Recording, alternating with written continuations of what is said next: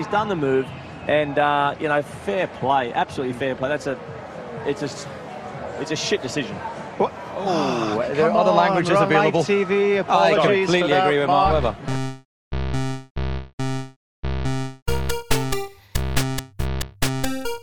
Hey hallo en leuk dat je luistert naar een nieuwe aflevering van F1 Spoiler Alert, de Formule 1 podcast van Numbers.nl. Mijn naam is Marjolein en tegenover mij staat zoals altijd. Johan Voets. Yay! En we staan tegenover elkaar. Marjolein, welkom in de OKGO studio. Ik vind dit echt zo te gek. Gewoon vet man, mijn eigen studio. Ja, Cool. hij moet het wel delen met ons, hè? Ja, ja, weet ik. Er worden ook andere dingen gemaakt. Ja. Maar welkom. Dankjewel, dankjewel. Nee, het is echt heel tof. Het is ook leuk om staande op te nemen. Ja, ik heb alleen wel één dingetje. Je moet zo weer uit dit hokje. Want je hebt een 5 second penalty gekregen toen je hier binnenkwam. Je nam Ja. snede bocht af. Ja, ja. Toch te krap, hè? Ja. Ja. Ik had binnen de lijntjes moeten blijven. Ik had nog zo die track limits aangezet, hè? Dat was niet duidelijk. Nee. Hey, eh... Je nog wat, Ik, nog wat eh, gedaan dit weekend? Nog, nog wat gedaan dit weekend, ja. Behalve heel erg boos gemaakt. Ik, wij- wij- mensen, als jullie zich afvragen waarom zijn ze er in hemelsnaam nu pas? Dat is eigenlijk heel simpel. Ik heb net pas mijn stem terug van het schreeuwen tegen de stewards. Eh Marjolein is eigenlijk net weer een beetje op normale kleur. Die loopt eigenlijk wel heel de week met een heel boos hoofd rond. En eh, die is eigenlijk nu net weer een beetje op kleur. Nee, dus eh, we hebben echt een dagje extra genomen om eventjes... Nou, ten eerste omdat we graag de studio willen opnemen. Maar ten Jongens, tweede... sport is emotie. En, en emo geen emoji, emotie. Sport is een emoji. dat, dat is een hele goede excuus voor, eh, voor iedereen die niet wil sporten. Die stuurt gewoon een emoji naar zijn partner. Ja. En als dat credo ooit waar was, dan was het afgelopen zondag. Want euforie en teleurstelling lagen echt zelden zo dicht bij elkaar. Behalve misschien toen Arjen Robben gewisseld werd door Dick Advocaat eh, ergens honderd jaar geleden. toen had ik zo'nzelfde soort momentje. Maar goed. Oh ehm, nee, dit was veel erger. Oh, dit was erg? Ja, zeker. Ja, dit was wel heel erg, hè? zeker. Ik, en, en met name... Ik denk dat we collectief boos waren. Zelfs de mensen die niet van Formule 1 hielden, zijn alsnog boos Ik geworden. denk dat er gewoon overal ter wereld boze mensen zijn opgestaan. Ja. ja. Maar gewoon omdat het kon. Hmm. Maar even zonder dolle, dat, dat, dat was echt zo. Want ehm, er waren veel mensen, eh, waar we het natuurlijk over hebben, is Max Verstappen. Die eh, uit, eh, ja, eigenlijk van het podium wederom werd weggesleurd. Hij- dat was nog leuker geweest, denk ik, als ze dat hadden gedaan. Gewoon van het podium afgezet. Nou ja, Nee, ik zie de via de Verano. Het gaat nog een keer meekomen dat hij daar gewoon al staat. En dat een mannetje de hoek omkomt met zo'n vingertjes van... Nee, jij. Petje in leverij. Petje inleveren. Zo was het ook, hè? Moest een petje ook Ja, hij inleveren. petje Rijkonen die inleveren. kreeg het roze ding. Ja. Vloekt als een malle bij die Ferrari-shirts. Maar goed. Ehm, nee, ja, Max moest zijn podiumplek inleveren. Daarvoor had hij net echt iets gedaan... wat je zelden in de Formule 1 ziet. En ik ben, ik ben groot liefhebber van, ehm, van, van slechte Amerikaanse sportfilms. En, eh, Days het- of Thunder. ja, dat soort. En, en, en, en er is ooit een Formule 1 film ook gemaakt door eh, Rush. die. Maar eh, daarvoor had je nog Driven. Ah, Driven. Van met, met Sylvester Stallone. Oh my god. geloof ik eerst eh, 15 jaar heeft rondgelopen in de Formule 1 om inspiratie op te doen. Hij was Ja. er altijd bij. Vandaar dat Michael Douglas nu rondloopt in de Formule 1. En ja, die komt ook inspiratie. op inspiratie op doen. Nou, dat duurt dan nog 15 jaar en dan komt er een keer een filmpje uit. En daar heeft nooit meer iemand het over, want hè, cinematografische hoogstandjes zijn het niet echt. Maar ik hou ervan. Ik ben echt gek op dat soort eh, sportfilms. Ook eh, trouwens andere sporten. Het kan maar niet cliché genoeg zijn. Het gaat altijd heel erg eh, slecht met de hoofdpersoon in kwestie. Die gaat helemaal down the drain en het is altijd een beetje de underdog. Maar aan het eind van de film is er dan een climax, een wedstrijd, een moment. En dan komt die muziek erin, en slow motion, alles staat stil. En publiek springt gat in de lucht en ze winnen tegen alle verwachtingen in. En precies dat zie je maar zelden in echte sport, zelden. Eh, en dat gebeurde afgelopen zondag. Want drie seconden rijden achter Kimi Räikkönen in nog twee rondjes te gaan. Dat is een gat wat... Hè, we, zeggen altijd, je moet eerst op die één seconde komen. Dan zit je in de, in de modus dat je, DRS, ja. in de DRS-modus dat je er in elk geval omheen kunt. Maar zelfs als je die ene seconde erachter zit, dan ben je er nog lang niet. Je moet, dan moet je nog een gat vinden, moet je nog Ja. de juiste bocht uitkiezen. En, en Max doet het gewoon. Die vindt, die vindt gewoon een bocht. En, en niet, niet zomaar een bocht, maar echt twee bochten voor de finish. Weet je, dat was echt... mm, het kon op geen andere plek meer dan daar. En hij sleept gewoon een podium weg, terwijl die 16e gestart is. En ja, weet je, het is gewoon een film. Het is gewoon een film. En iedereen die de race zat te kijken stond te juichen. Ik zag helemaal... Iedereen op Twitter explodeerde. Ongelooflijk. Je, je sporthart barst uit, uit, uit je borst... omdat je zo ontzettend enthousiast bent van iemand die zoiets moois doet. Nou, en eh, vijf minuten later is, het- is, is het klaar. En, dan is hij, en, het, en, en ik denk dat voor een groot deel speelde mee dat het de tweede keer is dat dit gebeurde. Want Ja. vorig jaar is het Max ook overkomen tijdens de. Grand Prix van Mexico. Klopt. Ook derde plek inleveren. Toen mocht Vettel naar het podium, die later ook zijn plek moest inleveren. Waardoor Ricciardo, die vijfde gefinished was, alsnog de prijs kreeg. Ja, absoluut. En ik denk serieus bij mezelf, hou toch op. E- echt, via, wa- wa- waarom? Weet je wel, laat die jongens gewoon naar het podium gaan. Het is nu de tweede keer dat het gebeurt dat er een coureur van het podium eigenlijk wordt weggehaald. Ja. En de tweede keer dat ik, ik weet niet hoeveel discussie losbarst. Of het wel rechtmatig is, eh, of ze dit, nou, hè, dit kan dan niet aangevochten worden. Vorige keer in Mexico bleek er dus wel alsnog nog iets in de ranking te, te veranderen. Kimi Räikkönen, die staat daar ook met, met een gezicht van... nou ja, ik weet het ook niet, maar volgens mij hoort dit er ook niet bij. Die wil niet eens op zo'n podium staan. Dus Nou, dat, dat weet ik dan weer niet. En dat vind ik ook jammer eraan. Als hij als een beetje ballen had gehad, dat, dat gaat natuurlijk nooit gebeuren. Want er zijn veel te veel grote belangen en punten en geld. En er gaat natuurlijk veel zo om. Maar als het echt, en dat vind ik het jammer eraan, als, als Rijko een man was geweest, had hij veel harder stelling genomen. En had hij die, die, die, in ieder geval in woorden, het is sowieso een man van weinig woorden, maar had hij in woorden iets meer afstand genomen van de hele situatie. En nu ja, liet hij toch een beetje in het politiek neutrale eh, eh, Zwitserland gebied vallen. En zo van, ja, ik heb dit niet gezien, ik moet er even naar kijken. het is, en ik het was ook is voor verrast. iedereen was het een deceptie. Kimi Räikkönen stond daar voor schut. Echt geen enkele sportman wil op zo'n manier eh, zijn prijs terugkrijgen. Het is echt alsof, alsof, alsof het een soort kinderklas is. En iemand heeft Kimi zijn speelgoedje afgepakt. Nee, je moet wat teruggeven aan Kimi. Nou, en dan mag Kimi weer op. op- ja, hij staat daar gewoon als een lulletje rozenwater op dat podium. Eh, voor Hamilton was het gewoon ook super deceptie. Want alles ging alleen nog maar over Max Verstappen en het, en het incident. Terwijl Mercedes, die pakte gewoon de constructeurstitel. Ja. Had niemand meer aandacht voor. Ze hebben allemaal Snapchat en Instagram filmpjes gemaakt en zo. Maar niemand is er deze week mee bezig geweest. dat Mercedes die constructeurtitel Nee, heeft gepakt. nee, nee, nee. Dus kijk, Hamilton staat daar ook liever met, met Max Verstappen op de veilige derde plek. eh, die net een briljante inhaalmove heeft gemaakt. Eh, bomvol adrenaline. Winnaars. Weet Ja. je wel? Een winnaar omringt zich het liefste met winnaars. En plaats daarvan staat hij daar met twee sukkeltjes. Die, die, die de co- constructeurstitel kwijt zijn. Die na volgende week ook het kampioenschap kwijt zijn. Niemand, niemand, niemand won in deze situatie. En, en dat ja, is gewoon een, eh, een aderlating voor de sport, We vind ik. pakken even de eerste reacties erbij. We beginnen met, eh, met, eh, met die van Max. En, eh, en daarna luisteren we nog even wat, wat Christian Horner even laat zei bij, bij Sky Sports. Well, I'm I'm feeling good personally. Just um, yeah, it's of course a big shame that you miss out on, on the podium afterwards. You know they take you away again, but it's just one idiot steward up there which uh, always makes the decisions. I don't know against me. Same steward as was in Mexico, is that correct? Also, yeah, and in, I mean also now I get a five second penalty and a penalty point for what?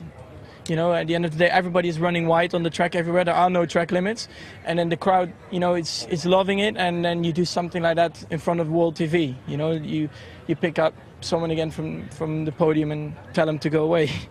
I mean, the end of the day, I, I still had a great race, so I'm still happy with Ford. But it's just, you know, the way they did it is, of course, unbelievable. It's a great shame because he deserved to be on the podium today. Absolutely. That drive was amazing. You know, the crowd loved it. This sport is new to America. And how on earth do they understand that? That just, to me, doesn't make any sense. I thought he showed great maturity in the driver's room. He just shook his head, walked out. He didn't didn't feel like smashing up the driver's room, or at least he didn't do that. What has he said to you? What, what, what was Max saying? I actually haven't seen him yet because I've been straight to see the stewards. But, you, you know, he's going to be gutted, especially after a drive like that. You know, he made the podium. He deserved that today. And I think it's a travesty that it was taken off him. Christian Horner heeft hier dus nog niet gehoord wat, eh, wat Max eh, allemaal heeft uitgesproken voor de microfoon. Dus dat is wel leuk. Eh, heb, je, heb je Max al gesproken? Nee, nog niet. Geeft hij ook duidelijk aan. Wat ik mooi vond en aan dit fragment, het laatste terugfragment van Horner, is ook de reactie van Mark Webber. En dat is eigenlijk wat we zien, is dat die racewereld van Arie Luijendijk, oldschool Arie, ehm, tot Mario Andretti, ook oldschool Mario. Ehm, eh, maar ook wat, wat, wat dichterbij ons, Rosberg, Webber, allemaal coureurs zich uitspraken. Van Menzel. dit- ja, Menzel inderdaad. Dit, dit kan niet. De, de- deze regel is gewoon... eh, of deze, de- deze straf is te heftig. Ehm, en ik, ik denk wat het meeste opvalt... ehm, is dat iedereen collectief zo hard stelling inneemt. Eh, en met name dan, en dat eh, wat de meeste mensen verbaasde, was Niki Lauda. Ja, Niki Lauda die heeft dit de grootste fout die hij ooit gezien heeft in de Formule 1 genoemd. Na afloop. en hij heeft er ook meegemaakt. Hij heeft er ook dingen meegemaakt. Hij is er zelf niet helemaal ongeschonden vanaf gekomen door alle fouten die er vroeger door Formule 1 werden gemaakt. Nee. Ehm, nee, de, en, en dat ben ik met hem eens. En wat hij, wat hij verder uitlegt, hij zegt, joh, je moet je voorstellen, we hebben hier begin vorig seizoen, als ik het goed heb, een meeting over gehad met de teams en de coureurs, waarin besproken is, wat is de rol van de stewards tijdens de wedstrijd? En zegt, eh, toen hebben we heel duidelijk met elkaar afgesproken, ehm, alleen op het moment dat twee coureurs met elkaar in de clinch liggen, over elkaar heen vliegen, elkaar van het circuit afrossen, dan grijpen de stewards in. Waarom? Omdat de teams er helemaal doodmoe van worden dat ze de, tegenwoordig bij de godganse race ben je under investigation. Staat, de hele race staat zo'n beetje zo'n melding in beeld van die en die zijn under investigation. De ene keer denk je goed zo, en de andere keer denk je van ja, waarom? Ik heb helemaal niks gezien. Nee. Dus dat haalt heel erg de dynamiek uit de wedstrijd. Wat ik persoonlijk het ergste vind is wat er nu gebeurd is, dat je vlak na de wedstrijd binnen vijf minuten een, een beslissing moet maken. Ja, die impact heeft hoe de, de fans eigenlijk zo'n euforie, zo'n zo'n podium eh, beleven. Beleven, ja. Vroeger had je, ehm, had je ook dat er na afloop van de race... De, de- het, het eindklassement staat niet direct vast. Nee. Er is nog een paar uur voordat eh, eh, ehm, ja, iedereen het circuit verlaten heeft, zeg maar... dat de definitieve einduitslag van de Formule 1 race wordt opgemaakt. Dus er kan altijd nog wat veranderen. Ik kan me herinneren dat vroeger toen eh, Jos Verstappen nog reed en Michael Schumacher... ehm, dan keek je die race en daarna zette je de tv uit... en dan las je de volgende ochtend pas in de krant... eh, of het nou daadwerkelijk zo was gefinished. En toen is het een keer voorgekomen dat eh, Michael Schumacher alsnog een straf kreeg. Dat was op de Grand Prix van Spa in 94, als ik het me goed herinner. Eh, omdat zijn bodemplaat te ver was afgesleten. Waardoor Jos Verstappen alsnog gepromoot werd. Die was vierde gefinished en die kreeg een derde plek. Dat is zijn tweede, derde plek ooit in zijn carrière. Met andere woorden, de vader van Max heeft in zijn hele carrière maar één keer op een Formule 1 podium gestaan. Ja. Eh, als gevolg van eh, ja, dat, dat, dat ze dat toen ook niet konden bepalen. Dat is heel sneu. Maar eh, vroeger kon het ook gewoon niet. Want die techniek was niet, camerabeelden waren niet snel genoeg. Nee. Maar ergens zit daar wel ehm, ja, waarheid in. Dat je moet niet zo snel en overhaast nog een beslissing nemen aan het eind van Nee. een wedstrijd. Het is nu al een beetje... Mijn eerste reactie was eh, eh, toen Niki Lauda op de bres sprong. dacht ik van ja, hou eens even Niki Lauda. Ja, die werkt voor Mercedes, jongens. Natuurlijk gaat hij het opnemen voor degene die tegen Ferrari eh, actie ja, het is opvallend stil vanuit het Ferrari-kamp. Ja, natuurlijk. maar Ja. logisch. Die hebben ook, weet je, die hebben zoiets van: als wij nu gaan reageren, is alleen maar olie op het vuur gooien. Wat mij opviel is dat mijn eerste reactie was inderdaad Niki Lauda. Nou, Mercedes, logisch. die gaat even een beetje olie op het vuur gooien en kijken of hij het nog voor elkaar krijgt om Ferrari wat punten af te sprokkelen, misschien. Ehm nou, heb ik me toch een beetje in vergist, want eigenlijk is de hele situatie eh, eh, sinds maandagavond zo'n beetje wel in kan en kruik. Hè. Iedereen heeft ook wel zoiets van: nou, er gaat niet meer zoveel veranderen. Ehm, maar nu heeft toch Toto Wolff vandaag nog, eh, woensdagochtend, de tijd genomen om de pers te te staan en toe te lichten dat ook hij erg geschrokken is van de manier waarop dit nu is afgehandeld. En eigenlijk veel meer vrijheid zoekt met die track limits. Er is dit jaar veel discussie over. Want eigenlijk, even heel snel, iedereen kent de discussie waarschijnlijk die Formule 1 al gevolgd heeft. Maar heel simpel. Iedereen is er wel zo'n beetje over eens dat het terecht is dat er een eh, een overtreding is gemaakt. Max Verstappen ging buiten de baan met vier wielen. Eh, de- overduidelijk. Eh, maar dat gingen gedurende de race zo'n beetje alle coureurs. Eh, dus er is heel veel discussie rondom de consistentie van de stewards als het gaat om het geven van penalties. Nou heb jij daar volgens mij zo nog eventjes over van Heimika Salo die daar een, eh, een, een mening over eh, teruggaf. Eh, maar even terugkomend op, op, op Mercedes. Toto Wolff heeft vandaag ook aangegeven, joh luister, we moeten gewoon daar vrijer mee omgaan. Er is dit seizoen heel veel duidelijk gecommuniceerd aan het begin van de vrije trainingen en van de kwalificatie en van de races waar de track limiters in place waren. Charlie Whiting als hoofdsteward deed dat heel nadrukkelijk. Als je meer dan drie keer bij bocht X buiten de bocht gaat, dan krijg je een 5 seconden penalty. Dat is in eh, eh, Austin niet gebeurd. Er is geen communicatie geweest over track limits en dat maakt het zo verschrikkelijk onduidelijk op dit moment.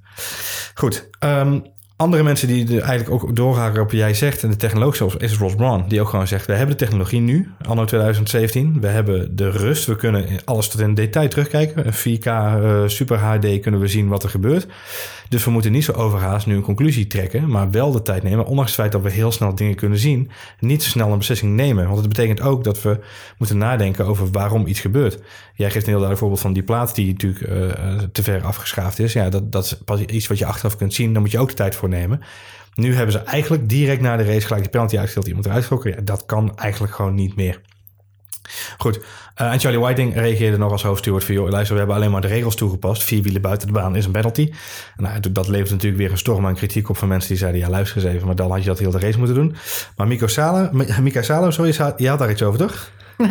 ja, er was na afloop van de race was sowieso veel discussie. Uh, Max Verstappen noemde natuurlijk niet met naam en toenaam... maar wel één persoon in het bijzonder, een steward... waarvan hij zei die gast moet mij altijd hebben. Dus vrij snel ging op Twitter de vraag rond van uh, over wie zou Max het hebben. Uh, zelf uh, zag ik toen al snel de naam Mika Salo opduiken, die inderdaad dit raceweekend een van de vier stewards was. Maar als ik het goed heb, bleek het te gaan om een andere steward. Um, Australische Gary Connolly. Gary Connolly, inderdaad. Um, die blijkbaar de pikken zou hebben op, uh, op, op Max Verstappen. Um, ja. Lees even mijn stuk daarover op, op nummers.nl. Uh, want ja, deze man heeft inderdaad in het verleden vaker vervelende beslissingen genomen. In het ja. nadeel van Max Verstappen. Maar goed, Mika Salo uh, zat wel daadwerkelijk ook in dit team. En uh, is het ook eens met de beslissing die uh, genomen is door de wedstrijdleiding. En hij heeft op maandag gereageerd door te zeggen: joh, uh, track limits um, zijn er om gehandhaafd te worden. En los daarvan ging het bij Max specifiek om een afsnijding van een bocht. Met andere woorden, hij nam een kortere route dan hij had kunnen nemen. Terwijl alle andere coureurs die buiten de baan, buiten de vier lijnen van de baan zijn gegaan, mm -hmm. namen een langere route. Ja. Ik zelf vind dat nog steeds totale bullshit. omdat je in de racerij zoiets hebt als een ideale lijn. Met andere woorden, een langere route is niet altijd de ideale route. En een kortere route is ook niet altijd de ideale route. Mm. Um, los daarvan uh, de, de, met, ik, wat ik daarmee bedoel te zeggen is, het is geen graadmeter. Want een, in sommige gevallen had dus een, een extra paar meters ook voordeliger exact, kunnen uit, ja. sneller kunnen uitpakken. Dat, dat is het enige, dat ja. bedoel ik. Het is geen argument. Je legt uh, iets verkeerd om uit, maar ik snap wat je bedoelt. Ja. Oké. Okay. Uh, los daarvan vind ik dan nog steeds dat je consequent moet zijn. Ja. En je kunt niet zeggen, dit is binnendoor en dat is buitenom. Uh, kijk, het circuit in Amerika, in, in Austin, fantastische baan, fantastische baan. Ik heb op, op YouTube wel eens dronebeelden van zitten kijken. Er worden ook heel veel concerten georganiseerd. Die dronebeelden van, van raceauto's op die baan zijn fantastisch, fantastisch. Waarom? Omdat het een ontzettend vlakke baan is. Er zitten wel niveauverschillen in, maar hij is heel plat, echt typisch Amerikaans. Je ziet ook die mooie uh, stars and stripes uh, mm-hmm. die ze overal geschilderd hebben. Het is alsof die auto's aan het asfalt geplakt zitten. Ze lopen ja. zo smooth over, over, over, over die track. Je hebt eigenlijk amper curbstones, muren. Waarom? We, we zijn zelf regelmatig in Austin geweest. In Texas heb je de ruimte. Ja. Alles is zo wijd. Bigger than ever. Ja. Bigger than ever. Er is daar zo verschrikkelijk veel ruimte. Dat is voor ons Nederlanders bijna niet te bevatten. Maar omdat daar zoveel ruimte is, is die baan zo ruim opgezet. Overal zijn uitloopstroken. Overal zijn, zijn, zijn ja, er is ruimte om, om overheen te gaan. Ja. Dus dat realiseerde ik me gelijk dat dit een van de meest, ja, misschien wel moeilijke banen is om dit te beoordelen. Vroeger was het, kijk, als je in, in, um, in Monza over het gras gaat, een stukje, dan snij je af. Dan Ja. moet je je plek teruggeven. Dat is Ja. heel duidelijk. Maar Ja. hier in Amerika zijn die regels helemaal niet zo duidelijk. Waarom? Omdat die baan, die, hij, vraagt er bijna om Mhm. om buiten de lijnen te gaan. En het vervelende is nu dat elke coureur dat dus ook heeft gedaan afgelopen weekend. Lewis Ja. Hamilton gaat buiten de baan en stelt daarmee zijn pole position veilig. Ja. Met andere woorden, wederom het verhaal, ideale lijn. Ja. Dus dat is dan misschien een bocht buitenom geweest. Maar door de ideale lijn heeft hij dus wel de snelste tijd weten neer te zetten. ja, klopt. Die coureurs halen dus het optimale uit dat ruim opgezette circuit wat daar is. Als je niet vindt dat dat mag, moet je daar consequent in zijn. Dan moet je van, precies wat jij zegt, vanaf begin van het weekend al opstellen. Hé, hey, je bent daar over de lijn gegaan in de vrije training. Mag niet. Eens. En dan eh, was er niks aan de hand geweest. Nou ja, je ziet gewoon, en jij zegt terecht inderdaad, eh, iedereen heeft daar voordeel bij. Vettel pakt in de start, pakt hij ook gewoon die bocht. En, en, en weet je, niemand, geen haal die ernaar Echt een lulreactie van Mieke Salen. Maar goed, ehm, daar hebben we nu wel het, het nodige over gezegd. We kunnen er boos over blijven. Ik vind het vooral heel teleurstellend voor alle fans. Ja. Ik vind het een ontzettend domme zet Omdat de FIA juist in Amerika al zo lang bezig is om de Formule 1 een beetje populair te maken. Ja. Amerikanen zijn veel meer fan van IndyCars en eh, NASCAR en allerlei andere racecar-klasses en hebben nooit iets met Formule 1 gehad. Eh, nieuwe eigenaar van Formule 1 wil heel graag meer races in Amerika gaan organiseren. Ja. Allerbelangrijkste voor Amerikanen is, hè, ik had het net over Amerikaanse sportfilms, de true hero, weet je wel, de man die echt ballen, of vrouw, maar in dit geval man, die echt ballen laat zien, die moet winnen. Ja. Nou, en, en dan, dan poel je zo'n stunt. Die Amerikanen die zijn allemaal eh, Ja. naar huis gegaan met vraagtekens in het gezicht. Zo van, is dit voor sport, joh? Was ik, eh, ik afgelopen, Hoe stom kun je zijn? de afgelopen maandag was ik met eh, eh, wat vrienden aan het sporten. En toen een, een jongen die volgde het lijkt helemaal niet. Maar die zei heel grappig. Hij zegt, oh, dus het is eigenlijk een soort eh jurysport geworden. Net zoals paardendressuur. Hard lachen. Eh, maar goed, nee, eh, en, en daarnaast ook, ik denk dat dit een van de. aan de ene kant zaten er een heleboel mooie elementen in deze race, omdat het zo'n verschrikkelijk mooie baan is. Dus inderdaad een fantastische baan Ja. waar de auto's op geplakt zitten, 30 meter hoogteverschil omhoog en naar beneden Ja. en die blinde apex, allemaal fantastisch. Het maakt een fantastische race. Tegelijkertijd eh, was de spanning eigenlijk vrij snel uit die race. Met name vanwege het feit dat de mensen die nog iets konden bijdragen aan de spanning deze week eh, en deze weken, eh, volgens mij allemaal een beetje laag te slapen. En Ah, met name, nou ja, en, en laat ik het anders zeggen, met name onze vriend Sebastian Vettel, die eigenlijk heel alert welkom was en en een mooi buitenbochtje pakte, een stukje buiten de baan ging. En Hij ging er lekker omheen. Eh, Het leek eigenlijk best wel een spannende race te gaan worden. Want het was, het was best een tijd geleden dat de Ferrari voor de... of überhaupt meedeed. Het was ook be- best fijn om Vettel weer een keer te zien. Ja. fijn om hem een keer te zien rijden. Maar goed, hij, pak, hij pakt Lewis Hamilton, waarop je denkt van... oh, dat kan weer spannend gaan worden. Maar dan, dan, dan wordt hij ingehaald op een manier dat je denkt... zit, je- zit je wel op te letten? Hij, hij zat niet op te letten. Hij, hij, volgens mij keek hij niet in zijn spiegels. Ik, ik weet niet wat er gebeurde. Zelfs zagen we bij, eh, bij vriend Bottas. Ja, Ook gewoon niet, niet bij, Niet. eerst met Ricciardo les. en vervolgens met Rijkonen. Die gewoon twee keer eh, ja, het kaas van het brood eten zou ik bijna willen zeggen. Terwijl Heb Bottas... je overigens de boordradio nog gehoord van Kimi Räikkönen... op het moment dat Max hem inhaalt? Nee. Ah, is heel zielig. Ja? Oh, I'm sorry guys. Ik heb hem wel gezien. I'm Ja, sorry, ja, ja. guys. I'm so shit. I'm sorry, guys. En hij vloekt er nog wat meer omheen. Maar met andere woorden, Kimi had Max ook niet zien aankomen. Wist Ja, ook niet waar nee, hij vandaan kwam. Nee, maar dat is, dat is ook een, een van de andere uitleggen. Even een stapje terug dan. Een van de andere uitleg scenario's is natuurlijk ook het feit dat Kimi gewoon instuurt in die bocht. ja, Terwijl Max daar zit. Dus Max kon geen andere kant op. Eh, Dus dat is ook, Ook nog, een, ook een argument wat je kunt opvoeren. Goed, eh, eh, daar genoeg over gezegd. Ehm, Vettel en Bottas niet heel erg scherp. Uiteindelijk bleek Vettel dan toch de wakkerste te zijn. Met, ik denk, misschien wel de grappigste move van de hele Formule 1 eh, tot nu toe. Namelijk in die brede eh, bocht na start-finish. Bottas verdedigt om geen enkele reden de binnenkant ten opzichte van Van Doorn. Ik heb geen idee. Van Doorn naar achter liggen, achterblijver. En, en Vettel die komt daar tussendoor rijden. En, en hij trekt nog net geen lange neus. Maar ik weet niet wat Bottas daar aan het doen was. Niet wakker. Die duikt de binnenkant in. En, en, en Van Doorn trekt een gat naar buiten om de achterblijvers te Misschien had hij last van het tijdverschil nog. Of, eh, ik heb geen idee. Misschien dat het dan jetlag, ja. nee, ja. Het. Nee, er waren veel mensen die geen scherpe race hadden. En juist dat maakte natuurlijk ook dat de, de laatste ronde van Max Verstappen voor veel mensen toch een soort... Boost was. Ja. Ja, een boost Ja. dat het toch een, een mooie race was. Ehm, omdat veel mensen misschien wel teleurstelden. Ja, maar even kijken naar, naar- naar- even met onze, met onze Spaanse bril kijken we nog even naar, naar twee Spanjaarden op de, op de grid. Natuurlijk moeten we even het hebben over, over Fernando. Fernando. Fernando. Fernando. Weer pech, hè? Ja, die gast heeft gelukkig niet net bijgetekend.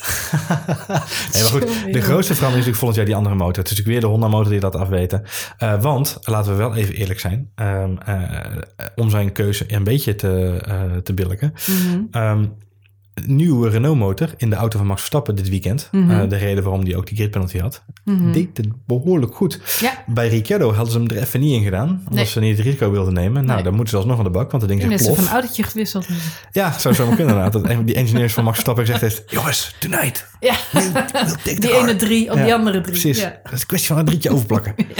Het zou me niet verbazen. Ehm, nee, maar goed, Max Verstappen nieuwe Renault motor. Eh, nou, P3, Ja. even heel simpel gezegd. Ehm, Kan volgend jaar best wel weer spannend worden met Fernando. en ik moet zeggen, eh, Carlos Sainz, dat is dan toch de Ja. brugmaker naar de Spanjaarden. Zijn debuut bij Renault in een Deed Renault. goed. Deed hij ook goed. P8 volgens mij, uit mijn hoofd. Nee, P6. P6 zelfs. Ja, hij deed het echt goed. Fantastisch debuut. Hij had er Eh, ook niks op aan te merken na afloop. En- en, eh, zeer content. Laten we, in, in, eh, laten we het erover eens zijn dat dit de auto was van Joyland Palmer. Dus die auto heeft natuurlijk heel veel meegemaakt. Dus heb eigenlijk een soort hondenjaren, tropenjaren meegemaakt, die auto. Die heeft natuurlijk de ene reden naar de andere gezien. Dus het feit dat hij überhaupt nog op vier wielen kon, kon voortkomen is al een wonder natuurlijk. En moeten we het nog even hebben over Danny Kvyat? Eh, Het is wel de laatste keer, hè, dit jaar. Laten we hopen Heb je, het gezien hoe, heb je gezien hoe ze hem voorstelden in, eh, in Amerika? Nee. Ze hadden natuurlijk die, die box-presentator. ja, ladies and gentlemen, let's get ready. Wat zei hij? Zet je helm op? Nee, nee, nee, nee. Oh. It's Danny, the torpedo Kvyat. Nee, ja, ja, daar kwam ik binnen. Hello. Echt heel ernstig. Dat is Ehm, sneu. Maar goed, hij is nu echt, echt... Nee, je weet het. Klaar. Nee, bij Toro Rosso zijn ze echt een soort van eh coureursroulette aan het spelen. Eh, Ja. Dus deze week eh, Brandon Hartley erbij. Ehm, de Nieuw-Zeelander. Ja. Nou, eh, En nu gelukkig, waren komt er, Gasly. gelukkig waren er weer wat, wat uitvallers, dus hij werd niet helemaal laatste. Ehm, en nu inderdaad voor de wedstrijd in Mexico komt, komt Gasly weer terug en mag Fiat weer op het bankje gaan zitten. Dus het geeft één ding heel Het is wel een duidelijk aan. hele olijke gast, Brandon Hartley. Ja, Het is wel een kop waar je blij van wordt. Ja, zeker. Ja, zeker. Geval één reden om naar hem te kijken. Oh nee, toch niet. Ehm, nee, ja, kijk, wat, wat opvalt is dat ze dus bij Toro Rosso... of eigenlijk bij Red Bull Racing... zijn ze heel duidelijk statements aan het maken, vind ik. Eh, Mhm. Deze week, of eigenlijk vorige week... eh, na aanloop van de race in Austin... het hardste statement dat ze gemaakt hebben... is de verlenging van Max Verstappen. Overigens, Mhm. mensen, blijf allemaal rustig zitten. Hij heeft maar voor een jaartje verlengd. Dus Ja, maar ik schrok er wel. Het bericht kwam vrijdag binnen. En Ja. het was wel... eh, maar goed, eh, net wat jij zegt. Uiteindelijk was, had het niet zo heel veel eh, om het lijf. In die zin dat hij altijd al de optie had voor Ja. dit jaar. Die stond al in zijn contract. exact. enige eh, eh, escape die hij eigenlijk nog erin had zitten... was dat Red Bull hem geen prijswinnende auto zou Ja, geven. Maar goed, inmiddels heeft hij natuurlijk weer een Grand Prix gewonnen. En motor ziet er goed uit volgend jaar. Dus eh, Nou ja, Red Bull wil het risico niet nemen. Eh, daarnaast op de sali- saliëring van Red Bull Racing mocht Max Verstappen nog wel een paar trapjes omhoog. Dus ze hadden konden hem ook wel wat bieden, zeg maar. Dus Max Mhm. is natuurlijk ook niet op zijn achterhoofd gevallen. Weet ook dat Vettel gewoon vast ligt bij Ferrari. En weet ook dat Hamilton waarschijnlijk nog voor twee seizoenen, gaat, in ieder geval weer één seizoen gaat bijtekenen bij Mercedes. en hij gaat niet voor een tweede plek. Hij gaat niet achter Hamilton of, of Vettel zitten. En ik denk, heel eerlijk gezegd, bij Ferrari zie ik hem sowieso niet zo heel snel tekenen. Ehm maar je, je weet nooit. Eh, en bij Mercedes moet ik heel eerlijk zeggen, daar, daar is het een te groot haantje geweest. Ook omdat Hamilton natuurlijk zelf heeft aangegeven dat het vertrek van Rosberg ervoor gezorgd heeft dat hij met genuwde energie deze titel kon pakken. Ja, het geeft maar aan dat hij veel doet met de randvoorwaarden. Er waren ook mensen die van de week zeiden... over twee jaar, over twee seizoenen... dan is Max Verstappen 23. 23, ja. Als hij klaar is, is hij dat, 23. Dat ja. is jonger dan dat de meeste coureurs debuteren. Debuteren. Ja. Dus eh, laten we hopen dat hij dan misschien nog bij Mercedes en Ferrari en... eh, Ah, ik vond, ik vond hij het kan heel knap. overal nog gaan rijden. Dus eh, de spelletjes die gespeeld werden waren eigenlijk heel simpel bij Red Bull Racing. Eh, Max werd ineens naar voren geduwd. Je zag het al aankomen. Horner begon natuurlijk eind, eh, eh, eh, voor- niet vorige week, maar de week daarop, eh, daarvoor al te roepen dat Max de verstandigheid deed om te verlengen bij Red Bull. Want er zou een heel team omheen gebouwd kunnen worden. En we zouden hem zo'n eh, zo'n goede carrière kunnen bieden. Een kampioensauto kunnen maken. Hij weet wat hij in de pan heeft. Hij kan toffe media dingetjes doen. Al met al, ze wilden hem gewoon heel graag behouden. Dus dat vuurtje werd al een beetje opgestookt. Nou, afgelopen week werd eh, de hens er helemaal ingestoken met die verlenging. En ik denk met als enige grote doorgereden om ten eerste duidelijk te maken aan Daniel Ricciardo, your move. Want Mhm. Ricciardo, zijn contract loopt af eind volgend jaar, eind 2018. Eh, is 28, heeft aangegeven dat hij eh, op een, in een fase van zijn carrière dat hij ook wel verder zou willen gaan kijken. Nou, Helmut Marko heeft daar al een eerste voorzetje voor gegeven door te zeggen, nou, hij komt op de markt hoor. Nou, vervolgens dit verhaal met Verstappen. Met andere woorden, ze zetten Ricciardo gewoon voor het blok nu. Eh, je kunt of meetekenen, en, maar dan zit je P2. Eh, ze zeggen het niet hardop, maar dat is wat, ik- wat ik eruit opmaak, is dat ze gewoon zeggen, Ricciardo, je komt erbij, maar je bent P2.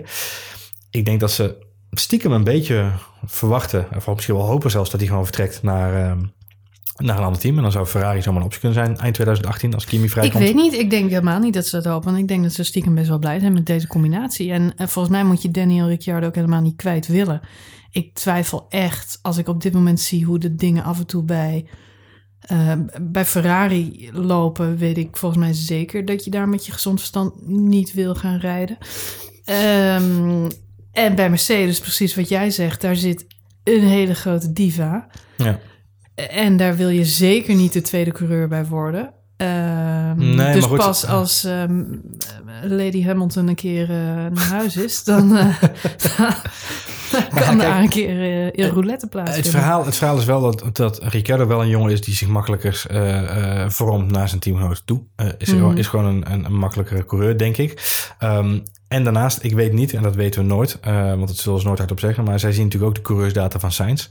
Uh, Sainz en Verstappen mm. waren bij Toro Rosso ook een goed team. Lagen elkaar mm. ook goed. Tuurlijk hadden ze onderling al eens keer hun dingetjes, maar ze versterkten elkaar wel degelijk. Ja, uh, dus ik denk dat ze niet bang zijn ik om Ricardo kwijt te raken. Uh, nou, ik denk dat Sainz een goede backup is. Maar ja, nou ja, dus wat je ziet bij, bij Red Bull, dus hè, bij Red Bull Racing het hoofdteam, deze manoeuvre bij Toro Rosso, het opleidingsteam, ja. ja. daar gaan ze gewoon knetterhard om met, met Kvyat op dit moment. Eigenlijk is dat hetzelfde verhaal als Palmer. gewoon einde Formule 1 carrière. Alleen waar ze bij Palmer heel simpel hebben gezegd, Toeledoki, uh, doen ze dat bij Fiat nog niet. Het zou mij niet verbazen als Fiat volgend jaar eens opduikt bij een, uh, een team à la Haas.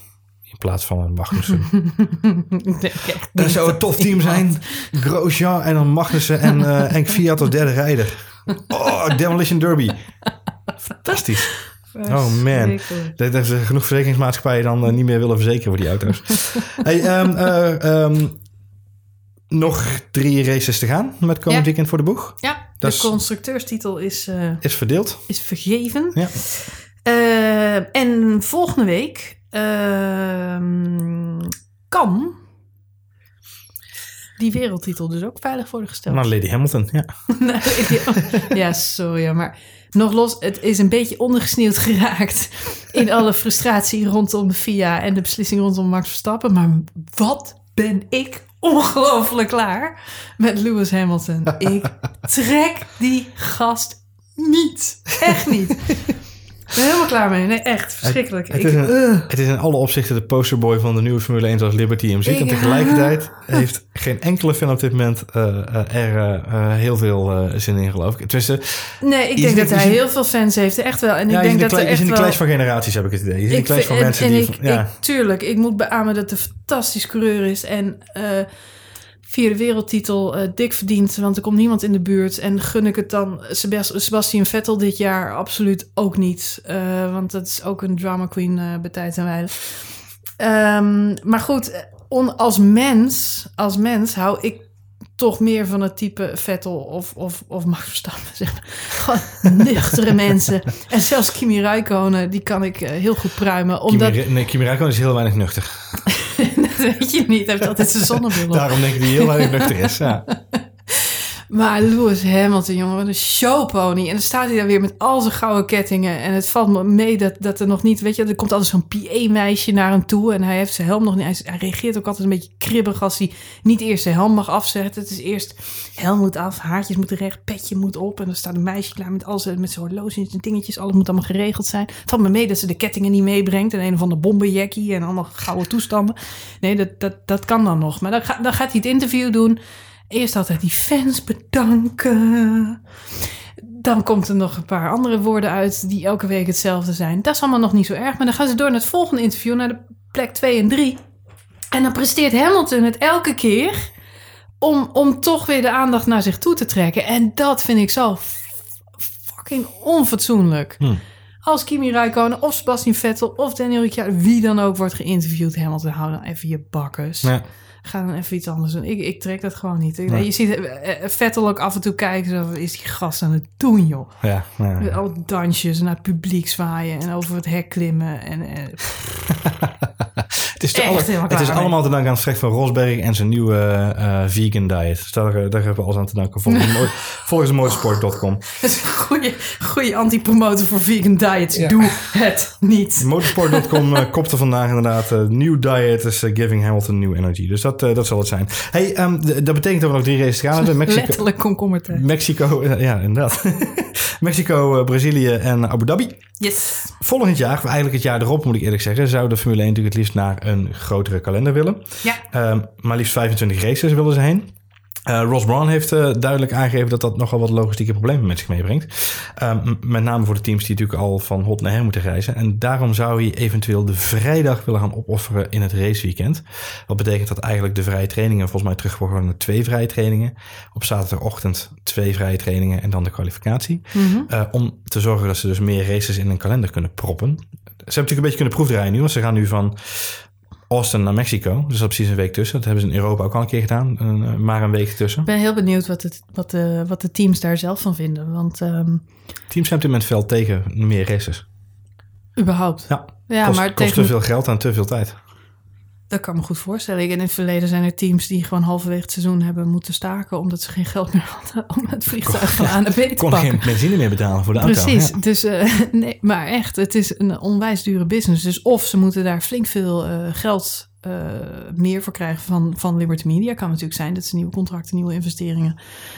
moet bijna wel om überhaupt die teams. ik heb ook nog geen geruchten gehoord. Ik weet niet of jij die hebt gehoord dat er teams Terugtrekken. terugtrekken Nee. of op omvallen staan voor 2018. Dus Nee, wat dat betreft zou het best wel eens kunnen dat er ook meer geld eh, naar ze toe gaat. Ja. Maar eh, ja, goed, niet meer op eh, vrijdag vrije training. Voor ons als fans maakt het niet zo heel veel uit, omdat ja, het wordt toch niet altijd live uitgezonden. Nee. Eh, het is, eh, ja goed, eh, ook als je naar een race toe gaat op vrijdag niet zo heel druk Nee. op het circuit nog.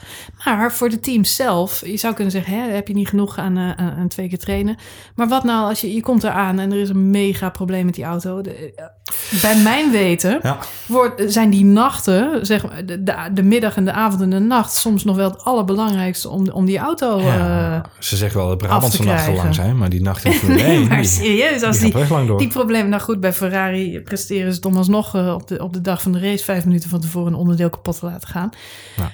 Maar ja, En zolang ik mensen gewoon met een schroevendraaier op de vleugel van Nico Hulkenberg zie slaan, omdat de DRS het niet doet, vind ik het ook, weet je. Het, is, het, heeft ook wel zijn charme, weet je wel. Volgens mij hangt de helft van de Formule 1 nog steeds met duct tape en W40 spray aan elkaar. Dus eh, dus ja, maar goed, ik weet niet hoe belangrijk die vrijdag is in, eh, in het toch wat verder fine-tunen van zo'n auto. En Ja. hoeveel er dan nog aan gewerkt eh, moet worden. Dus, Maar 25 eh, races betekent één bruggetje verder. Eh, even weer terug naar het gerucht van de Nederlandse Grand Prix. Liberty Media is hier in Nederland aan het scouten geweest. Ja. We hebben natuurlijk eh, vorige eh, podcast even over gehad.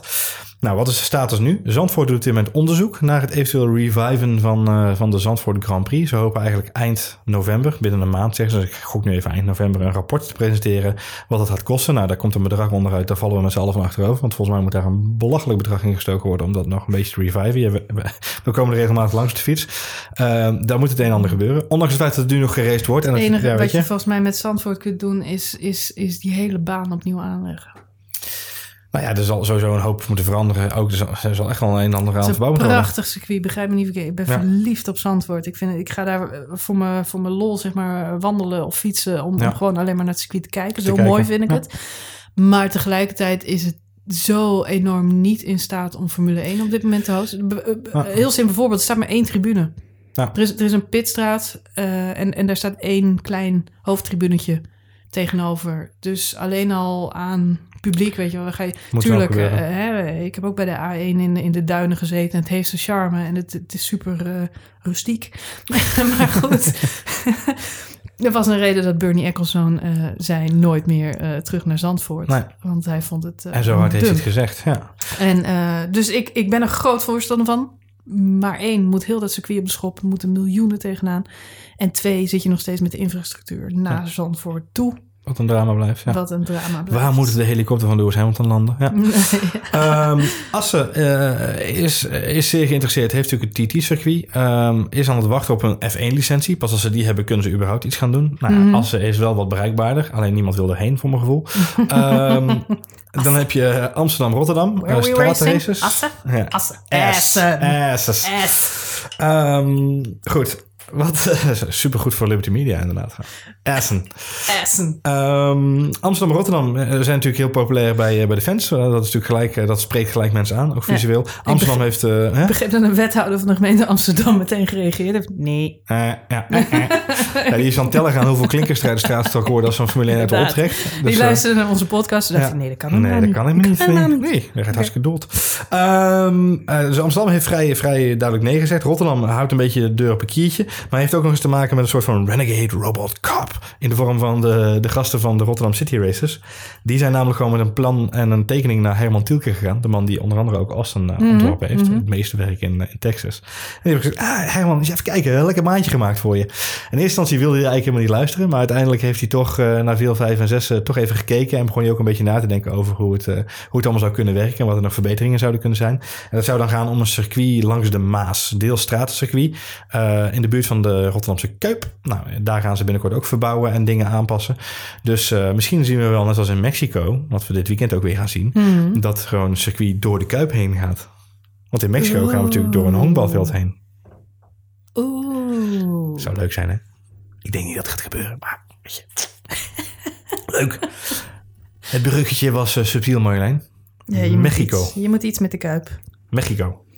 Mexico, ja, daar gaan we volgende week heen. Ehm, Het circuit...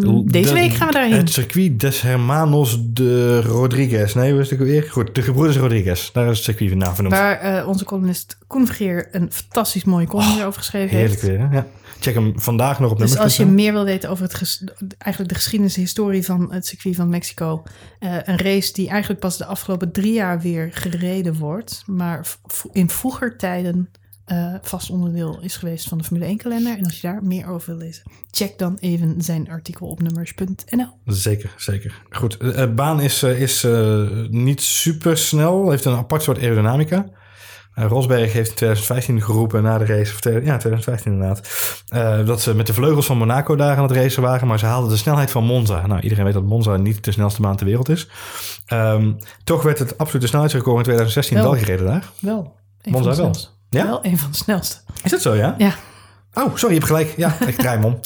zo niet. eh, Goed, de- goed voorbereid van mezelf. Ja, inderdaad. Maakt niet Precies verkeerd om opgeschreven. Ja. Goed geregeld, Johan. Sterker nog, vorig jaar werd er een snelheidsrecord Dat op ik. Mexico genoteerd van 370 km per uur. Zie ik hier in jouw aantekening, Johan. Voets. Ja, dat was Sergio Perez. Die had wat taco's gegeten voordat hij ging rijden. Liet een windje. In de DRS-zone. Nou, dan weet je het wel. 370 km per uur. Maar goed, maar, eh, heb ik dus gewoon keurig even voorbereid. Hè? En Dat heb je goed gedaan. fun facts. Leuk, leuke fact-checking. Ja, dank je. Be- Behalve het feit dat ik verkeerd om opschrijf dat Monza niet zo snel is. Goed, goedemorgen. Hey, en vorig jaar hadden we daar natuurlijk het, eh, het, het spektakel Ja, de met... cirkel, eh, de cirkel is rond. Want vorig jaar werd, Het ons, eh, werd, ja. werd, werd daar ons een podium, ons, ons Nederlanders, een podium afgepakt. ja, wij zijn nog steeds boos over. Wij Ja. bestellen sindsdien nooit meer Mexicaans eten. Nee, Nee, ehm, het waren niet de Mexicanen die dat deden. Maar het was Oh. wel weer Oké, diezelfde... dan koop ik nooit meer een Ferrari. Die heb ik vaker gezien op Twitter afgelopen weekend. Mercedes laat ik ook links liggen. Goed. Eh, nee, het was wel weer diezelfde Gary Connolly, een Yep. van de stewards, die daar de beslissing nam dat eh, Max Verstappen eh, van het podium af moest. Hij zou hebben afge nee, hij zou een bocht hebben afgesneden, daardoor ook voordeel hebben gehad. Ehm, en toen ging Vettel naar de tweede plek, maar Vettel die heeft ook weer Ricciardo afgehouden, dus Vettel kreeg ook 10 Vettel, seconden. Vettel deed, dat, dat is het mooiste van allemaal. Dat vond ik het mooiste van de situatie vorig jaar. Mm. Vettel kreeg een 10-second penalty vanwege de Verstappen de vers- rule. ja, de Max Verstappen regel, ja. Break, eh, moving while breaking. Moving under Precies, breaking. En, eh, en, en dat vond ik eh, eigenlijk, zoals onze grote vriend Fernando zou zeggen. Karma. Gaan we naar de overwinning van Max? Ja, het zou leuk zijn. Denk je dat kan? Koen zegt van wel een column deze week. Rechtstreeks op de overwinning. Ik denk Hamilton gaat inhouden. Hamilton moet P5 halen om, eh, om kampioenschap Ik veilig denk te niet stellen. dat Hamilton gaat inhalen, eh, inhouden. Ik, ik geloof daar helemaal niks van. Hij, eh, Nee, maar hij gaat, ik bedoel, hij gaat niet het risico nemen. Dat deed hij natuurlijk in Sepang ook al niet. En ik vermoed dat hij dat nu weer niet gaat doen. Ik denk dat als hij zijn, in zijn spiegels kijkt en hij ziet een grote rode stier achter hem, dat hij, dat hij echt wel tot Hmm. 10 telt. En hij gaat niet blokkeren of, of breed maken, onnodig breed maken. Nee, maar kijk, het voordeel is Max start gewoon voorin, hopelijk. Dat betekent dat, eh, dat je wel vanaf begin af aan kunt meedoen. Ehm, Ricciardo start waarschijnlijk wat verder naar achter. ja, nou ja, goed, die op zich heb je daar, dat is fijn. Want eh, die kan maar net voor je neus zitten en dan eh, kan dat weer een vervelende situatie zijn. De, nee, het hangt, het hangt van die topsnelheid af. En zijn de Red Bulls snel genoeg? Zijn ze sneller dan de Mercedes? Dat zou natuurlijk te gek zijn. Dat is wel nodig, zeker op zo'n snelle baan.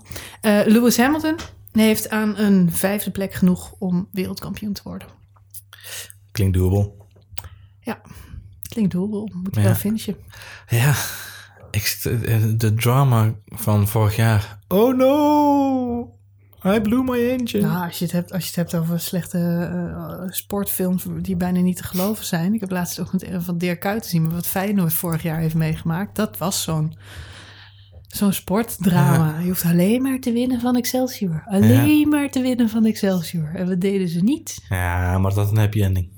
Precies, dat had een happy ending. Maar goed, zo'n zo'n Excelsiortje, dat kan Hamilton natuurlijk ook overkomen Even dit voordat, voordat we afsluiten, één vraag, want dat is wel een belangrijke namelijk naar die laatste race toe. Zijn die double points nog steeds in play in de Formule 1? Welke dubbel? Nou, dat de laatste race met dubbele punten is. Ik vergeet dat elke keer. Is dat zo? Ik heb daar...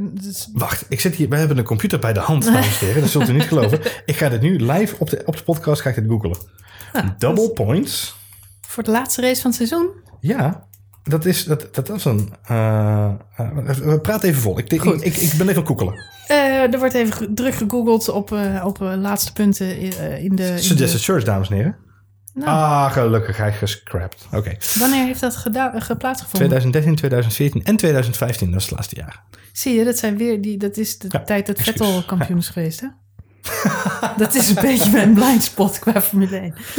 Goed. oh, ehm, sorry, hij is zelfs na één seizoen zelfs al een keer gekild. Excuus. Na één seizoen gekild. Ja, ja, ja, ja.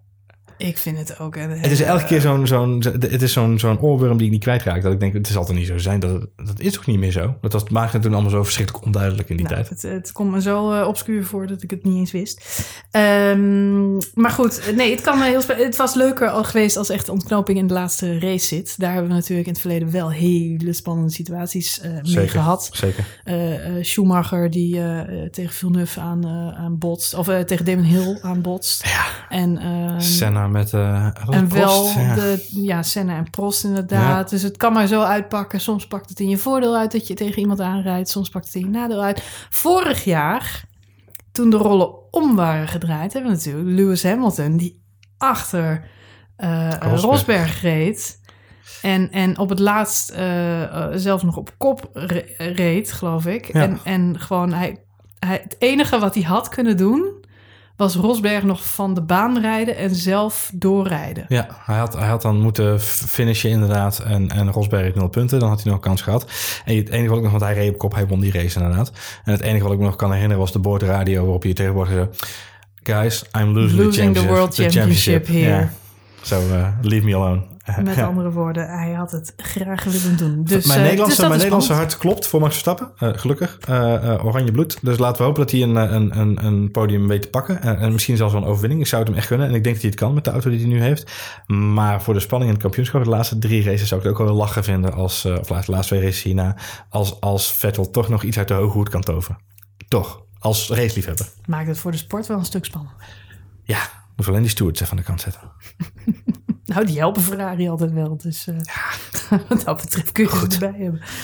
Goed, ehm, dit was F1 Spoiler Alert voor deze week. We hebben het gehad over de Grand Prix in Amerika en vooruitgekeken naar de Grand Prix van Mexico aankomend weekend. Volgende week eh, zijn we er weer. Dan gaan we nabeschouwen op de Grand Prix van Mexico. Dan is het wel nog even wachten weer op de volgende race. Maar wij zijn er gewoon weer. Mocht je nou willen reageren, eh, dan kan dat via Twitter naar Johan Voets. Of naar het Marjolein. Eh, lees ook vooral even onze Formule 1 berichten op nummers.nl. Convergeer heeft een fantastisch stuk geschreven over de Grand Prix van Mexico. En afgelopen eh, eh, maandag heb ik nog een stuk gepubliceerd over eh, ja, het, het, het uit de wedstrijd halen van, van, van Max Verstappen. Het Verstappen debakel. En wat daar nou allemaal daarna nog over gezegd is. En of daar dan wel of niet nog gevolgen in zouden moeten zijn. Dus dat kun je allemaal teruglezen. Je kunt ons volgen op Twitter, Facebook en nummers.nl. En ik eh, hoor jullie heel graag over oh, wat is het, vijf dagen weer. Tot volgende F1. Spoiler alert.